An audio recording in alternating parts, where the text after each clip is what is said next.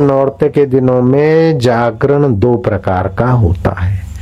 एक होता है सात्विक जागरण, जिसमें बारह सद्गुण होते हैं। दूसरा होता है अधम दुखदायी जागरण, जिसमें आठ दुर्गुण होते हैं। तो जो कोई जागरण करे नौरता में तो इन बातों पर ध्यान दे। जागरण, रात्रि का जाग, नौरता में जागरण हो तो सात्विक नृत्य हो, सात्विक कीर्तन हो, एक बात। दूसरी बात, दीप ज्योति हो। तीसरी बात, भगवान नाम देवी का स्मृति संगीत हो। वाद्यादि चौथी बात, बेसुरा नहीं बेमन का नहीं, मन से भाव से गान। पांचवी और छठी बात कीर्तन हो और कीर्तन में विश्रांति हो, सातवीं बात। आठवीं बात, भगवान नाम और भगवान महिमा वाले पुस्तकों का पठन। हो दसवीं बात, प्रसन्नता हो। ग्यारहवीं बात, संतोषजनक वातावरण बनना चाहिए। और बारहवीं बात, उसी प्रकार के लोगों का समूह हो तो ये उत्तम जागरण माना जाता है।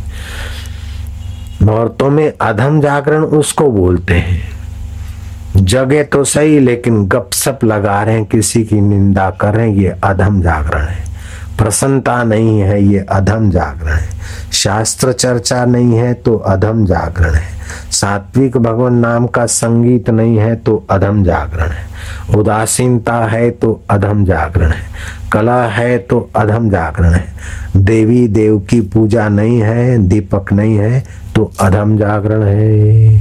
तो उत्तम जागरण करते समय जागरण से और उत्तम लाभ लो के कभी कभी एकांत में सजाग हो जाओ श्वास श्वास। या देवी सर्वभूतेषु शक्ति रूपेण संस्थिता। थोड़ा मन में बोलकर शांति जाओ। या देवी सर्वभूतेषु मातृ रूपेण संस्थिता। नम तस्यै नम तस्यै। या देवी सर्वभूतेषु आत्म रूपेण संस्थिता। नम तस्यै नम तस्यै। या देवी सर्वभूतेषु।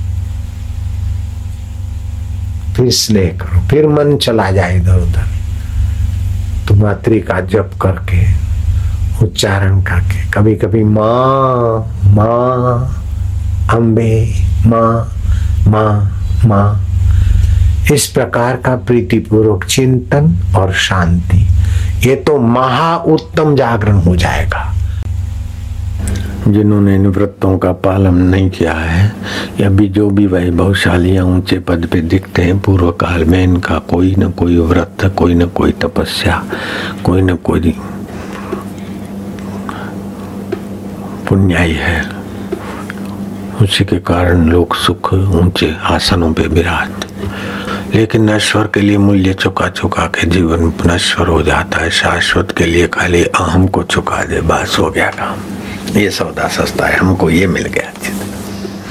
स्वर्ग में आनंद भोगना है तो ये नवरात्र व्रत करो। यहाँ ब्रह्म सुख लेना हो तो फिर समता के व्रत में आ जाओ। गुरु कृपा के व्रत में आ जाओ। सप्तमी, अष्टमी, नवमी ये तीन दिन भी उपवास करें तो पूरे नवरात्र के फल को प्राप्त कर सकता है। नीच कर्मों का त्याग करना चाहिए नवरात्रों में। झूठ, कपट, दूसरे की वस्तु हारना, दूसरे की चीज़ खाना, लेना, छोड़ देना चाहिए। अपने हक और पसीने का सात्विक फल आदि जो ज़रूरत है थोड़ा ले लिया। बाकी का जप, मौन और व्रत रखे। बहुत लाभ होता है। शक्ति माना खाली चित्र में जो दिखाया वो माता जी नहीं, इसके कई अर्थ हैं। शक्ति माना जो अनादि काल से पुरुष मनुष्य मात्र में जो चेतना है, चित्ती है, शक्ति है, आत्मशक्ति। पुरुष और पुरुष की शक्ति अभिन्न है। वह सच्चिदानंद चित्ती, आत्मा को शक्ति का, इसको अष्टभुजाधारी देवी भी कहते हैं। भूमि रापो अनलो वायु खम मनो बुद्धि रेवच अहंकार इतव में भिन्ना प्रकृति, अष्टधा। ये अष्टधा प्रकृति जिस सचिदानंद की सत्ता से सत्तामय है, वह अष्टभुजाधारी माँ।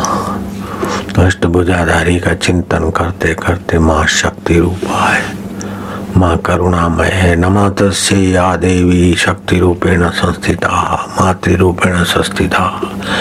इस प्रकार के भाव से उसी आत्मशक्ति की जागृति हो जाती और